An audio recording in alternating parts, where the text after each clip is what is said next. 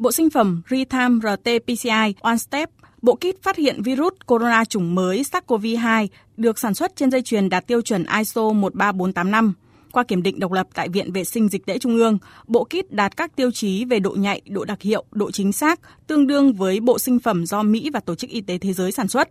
Theo Thứ trưởng Bộ Khoa học và Công nghệ Phạm Công Tạc, đây là thành công đặc biệt quan trọng, có ý nghĩa vô cùng lớn trong lúc dịch bệnh đang là mối lo ngại trên toàn thế giới, khẳng định trình độ của các nhà khoa học Việt Nam cũng như sự vào cuộc kịp thời của cả hệ thống chính trị nói chung và Bộ Khoa học và Công nghệ cùng các đơn vị có liên quan nói riêng trước những vấn đề đặt ra từ cuộc sống.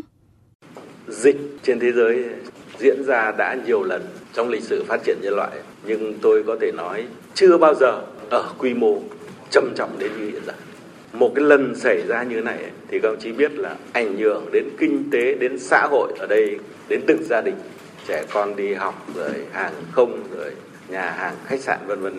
Và tôi nghĩ là những cái lần mà sinh ra những cái sự cố lớn như này thì mỗi quốc gia, và đặc biệt là ở quy mô cả thế giới, các cơ quan liên hợp quốc sẽ có những cái đối sách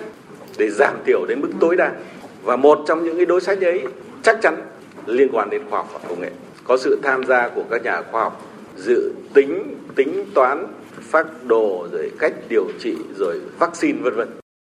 Trước đó, Bộ Y tế đã có quyết định về việc ban hành danh mục hai sinh phẩm chẩn đoán in vitro xét nghiệm virus corona SARS-CoV-2 được cấp số đăng ký do Học viện Quân y và Công ty Cổ phần Công nghệ Việt Á sản xuất để phục vụ kịp thời công tác phòng chống dịch bệnh COVID-19. Giáo sư tiến sĩ Đỗ Quyết, Giám đốc Học viện Quân y nhấn mạnh cái, cái bộ kit và cái quy trình của kit của học viện quân y đã được gửi cho tạp chí về virus học của thế giới. Là tạp chí cũng có điểm IF rất là cao. Và ngay lập tức thì cái tạp chí đấy người ta gửi sang WHO và tổ chức y tế thế giới. Tổ chức y tế thế giới gửi lại cho học viện quân y nói rằng là có xin phép chia sẻ cái quy trình nghiên cứu này với các labo nghiên cứu trên thế giới để người ta lấy đó làm mục tiêu nghiên cứu. Vậy như thế thì cái câu chuyện của học viện quân y bộ kit này nó không còn à, dừng lại ở Việt Nam nữa mà nó đã thông báo trực tiếp cho tổ chức y tế thế giới và gửi một cái tạp chí rất uy tín về virus học của thế giới rồi.